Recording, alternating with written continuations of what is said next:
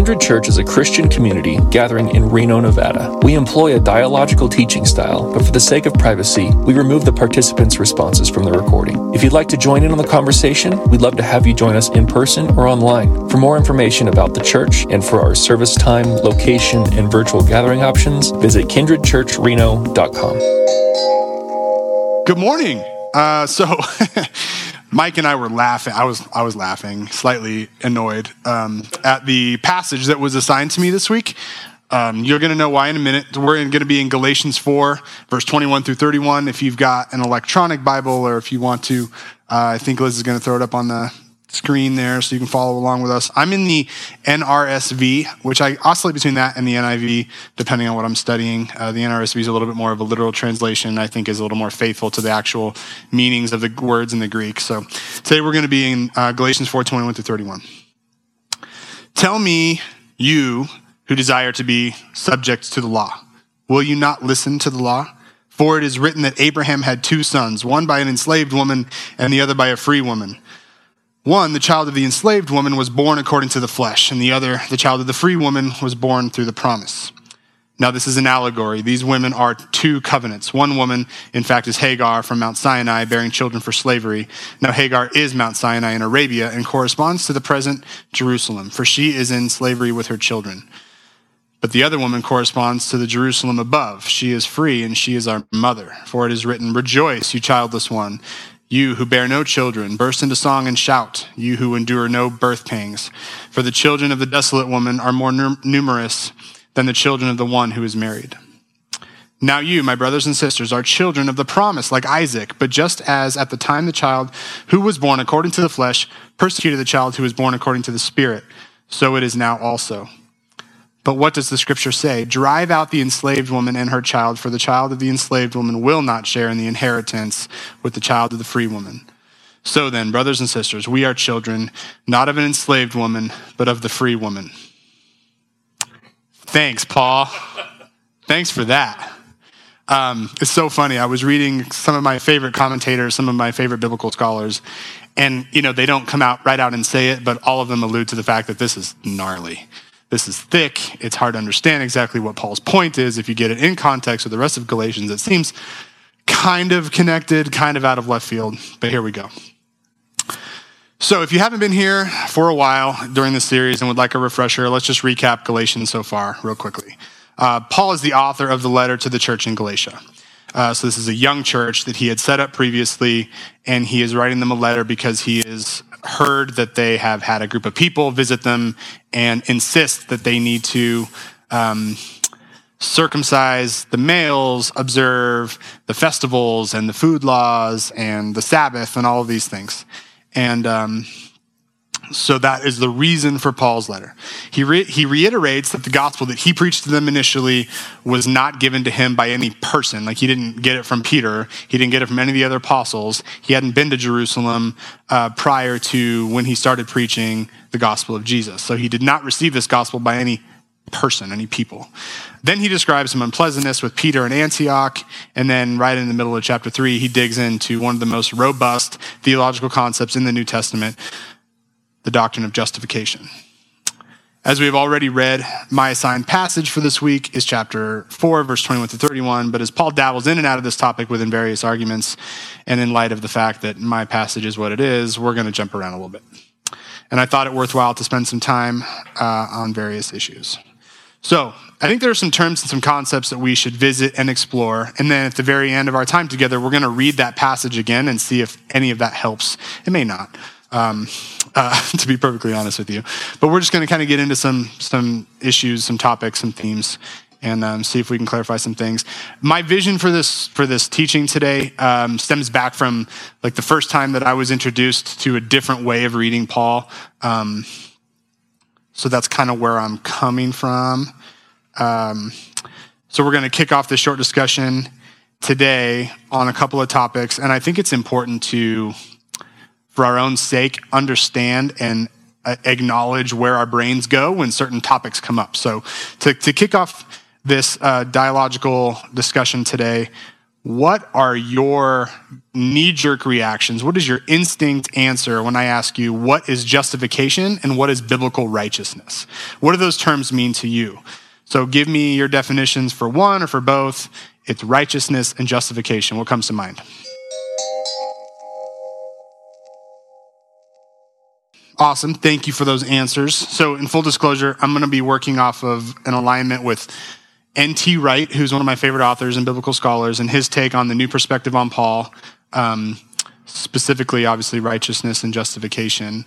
Um, we don't have time to get into all the details of what comes with the new perspective on Paul.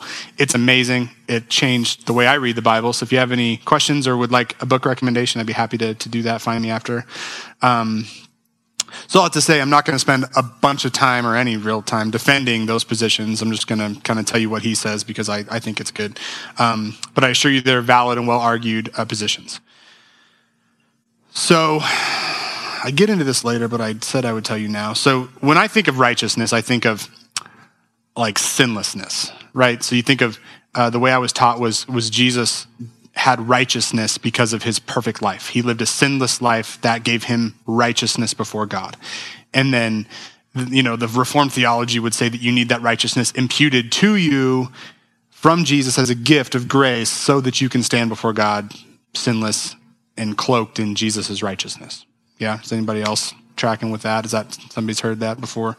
Um, and then, uh, yeah, so we'll start with that. N.T. Wright sees biblical righteousness as an individual or God acting rightly or faithfully, specifically in the context most often of covenant, right? So when God is faithfully honoring his covenants, his promises to his people, uh, specifically in the Old Testament with Israel, he is displaying his righteousness. So this is in contrast, this is what I just kind of just said. This is in contrast the way I was taught to understand righteousness, that it is holiness, moral virtue, or an absence of sin. Um, the Reformed camp would say that Jesus' life earned for himself righteousness and that it was imputed to the believer for justification. Uh, but according to N.T. Wright, he's not buying, um, and he's got really good arguments for why he does that. Like I said, we don't have time to get into that, but um, really good arguments for why that just doesn't hold up biblically.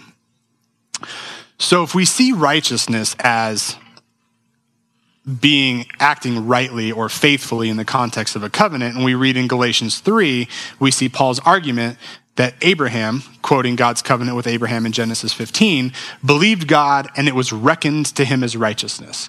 Um, the NRSV uses reckoned. Some translations will say credited as righteousness.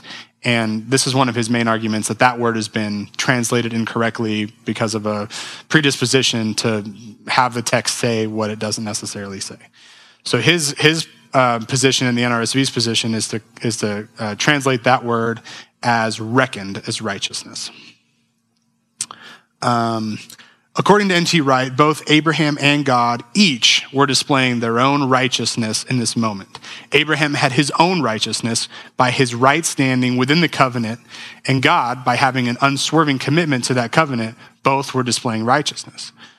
So Abraham's having faith that God would uh, be faithful to his promises gave Abraham righteousness because he was having a correct standing within that covenant with God. So it's kind of a complicated uh, concept. So I understand why it's been skewed over the years because it's not the easiest way to think about it. Um, so righteousness is more about right versus wrong than varying levels of moral virtuousness. In Galatians 3 10 through 14, we read, For all who rely on the works of the law are under a curse, for it is written, Cursed is everyone who does not observe and obey all the things written in the book of the law. Now it is evident that no one is reckoned as righteous before God by the law, for the one who is righteous will live by faith.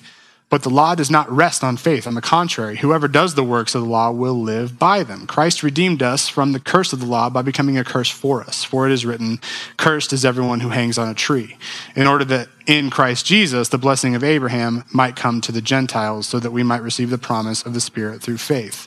So if you read that section in light of N.T. Wright's view of righteousness, you can see that, that the law was never meant to give anyone righteousness, least of all us or Jesus. What gives us righteousness is faithfully following God and believing his covenants and meeting with him and saying, I believe what you told me. I'm going to pursue you. I'm going to pursue a relationship with you. I'm going to do what you ask me because you are the source of life and truth. You made a covenant with me. You're the Almighty God, the creator of heaven and earth. Where else am I going to go? Whatever you say and whatever covenant you establish, I'm going to meet with you in that. And that is where humanity gets its righteousness. So now we understand that the virtuous and successful obedience of the law was never going to reckon anyone with any righteousness. There was a stretch of time, quite a lot of it actually, where a right standing in God's covenant included following the commandments. God said, Follow my commandments, love me, and follow my commandments. Here's the law. The law was initially an act of grace, it connected humanity, specifically Israel, with God. Um, now, Uh, but the total success or failure of obeying it perfectly was never the formula for attaining reckoned righteousness for Israel. So we understand now what Paul meant when he discussed righteousness, and maybe more importantly, what he didn't mean. So let's move on to justification. The simplest way to discuss this, along with righteousness, and they definitely are peanut butter and jelly, is with a metaphor of a law court. There's a ton of law court language in the Old Testament. Um, N.T. Wright does a ton of this work in his book Justification. Uh, in the in this law court, obviously, God is the judge, and humanity stands condemned. We are in good if we are in good standing within God's covenant, of which the only current requirement now is faith, trust, and allegiance to Jesus Christ in Jesus Christ. Then we will be declared by God to be righteous and fully acquitted. Once we have that declaration of righteousness, we are declared righteous before God. That status is what is required, is the required designation to be justified or fully reconciled to God for eternity and share in his inheritance. The entire story of the Bible is one continuous narrative highlighting God's relentless pursuit of reconciliation with humanity, crescendoing with the birth, life, death, resurrection, and ascension of Jesus of Nazareth and his ultimate return.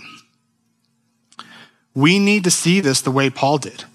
As he preached the gospel and led these churches toward a faithful response to God's redemption for them, he saw it all through the lens of the Hebrew Bible and God's covenants with Abraham and Moses. Paul and the early Jesus movement, in Paul's eyes, were right smack dab in the middle of that story. They were just in the next act. The next covenant, which was just a continuation or a new iteration of the original, was ushered in once Jesus rose from the grave and the Holy Spirit was given to the people. So let's read our passage one more time and see if we can more clearly follow Paul's arguments in light of what we just learned. Verse 21 Tell me, you who desire to be subject to the law, will you not listen to the law? For it is written that Abraham had two sons, one by an enslaved woman and one by a free woman. One, the child of the enslaved woman, was born according to the flesh. The other, the child of the free woman, was born through promise. Now, this is an allegory. These women are two covenants. One woman, in fact, is Hagar from Mount Sinai, bearing children for slavery.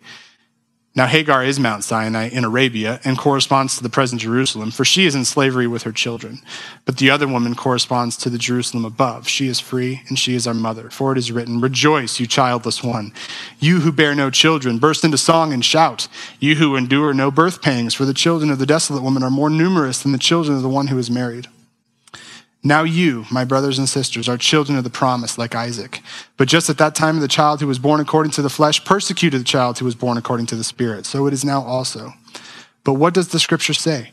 Drive out the enslaved woman and her child. For the child of the enslaved woman will not share in the inheritance of the child of the free woman. So then, brothers and sisters, we are children, not of an enslaved woman, but of the free woman. Okay, and I'm going to hesitate to answer this question because I'm not even sure how I would answer it myself. So let's go. Um, did anything change for you in hearing this passage again after what we talked about with regard to righteousness and justification? Okay, so Paul is saying that we've got, he's, he's bisected Christians into two camps that he's dealing with. So he's got the Judaizers, which is the group of people that came to the church in Galatia and said, yes, Jesus came, he lived a perfect life, he died, he rose again, and he will come back one day. That in, in cooperation with circumcision and following the food laws and following, you know, the ceremonial Jewish Mosaic laws is what justifies you before God. You need to have both of these things. And Paul's argument is that if you are tacking on the law requirements to the covenant that Jesus has established, the new iteration, the continuation of God's covenant now in Jesus, because Jesus has fulfilled the law, then you are going to be categorized, according to Paul, as the children of Hagar. So you're essentially making your own covenant. You're adding things to God's covenant. So if you think about that, Abraham and Sarah were like, we're too old. God, prom- God promised us children. I'm 100, you're 80 or whatever she was. Like it's just not happening. Here's a solution to that. We have to take things into our own hands. We have to make this covenant with God successful. We're the ones responsible for, for making sure this promise from God comes to fruition. And, and that's kind of what Paul is saying the Judaizers are doing, is that we're taking things into our own hands. We're saying that, that, that Jesus coming to fulfill the law, establish a new age and a new covenant in this new world is not enough. We also need to, because he's not here. He left. They're probably panicking, right? He came, he changed everything, he set up a new religion, and it's, it's taken the world by storm, but he's also left. So we're going to have to figure out some things on our own. I think it might be a good idea if we still circumcise people, you know. So Paul's like, no, no, no, no, no, no.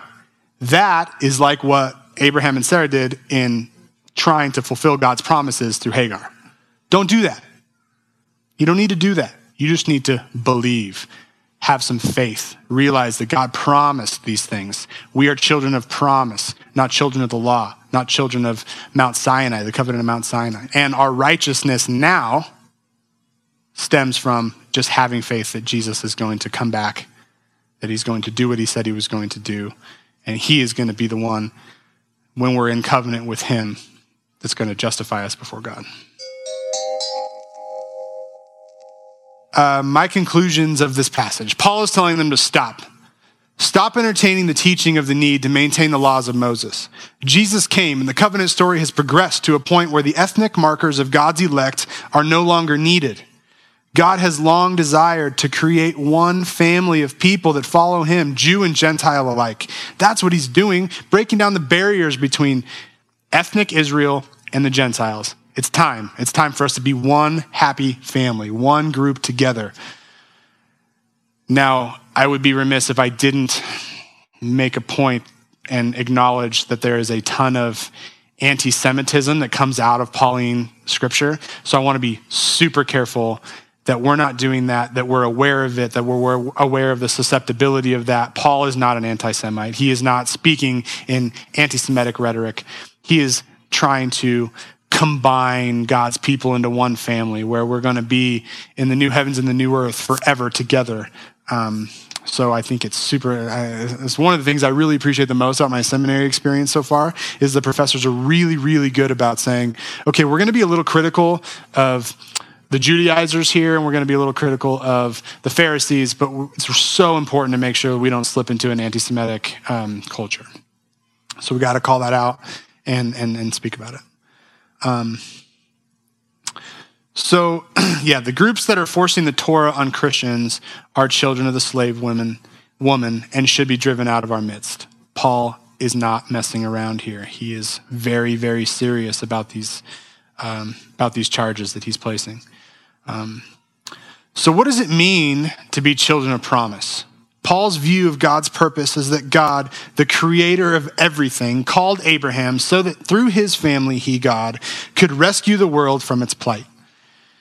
That's a quote from N.T. Wright. Paul includes the Galatians as among the descendants promised by Yahweh to Abraham in Genesis 15, whether or not they are circumcised or observe the Sabbath or any other laws. They are justified. They have a right standing before God only by believing the gospel of Jesus and responding to that faith with a life lived to God, a life marked by cruciformity and putting others before oneself. Because through the children of promise, God's covenant people, He will bless the nations. That's His whole point. He wants to bless the nations. He's going to create a big family where everybody's flourishing with Him forever. God wants to call all people to Himself through the power of the Holy Spirit working through them to justify the world we are his workmanship. He's doing this through us. It's important to recognize. We are to bring God's justice to the world. And this is another sermon altogether. But God's justice means to lift up the oppressed and marginalized and to bring them to the center. So for us, Kindred Church, we are in the family. We are children of the promise. We are Abraham's descendants. What amazing grace to be chosen and loved by God. Let's live into that calling and step into the world as God has called us to serve and love. We have an amazing opportunity to march in the Reno Pride Parade next Saturday, the 23rd. Please consider joining us. I don't have to tell you what the LGBTQ plus community thinks about the Christians of this world. And that should break your heart because God loves them. They, too, are welcome to be included among the descendants of Abraham. So let's show out and prove it. I love you guys. Uh, I appreciate the time today.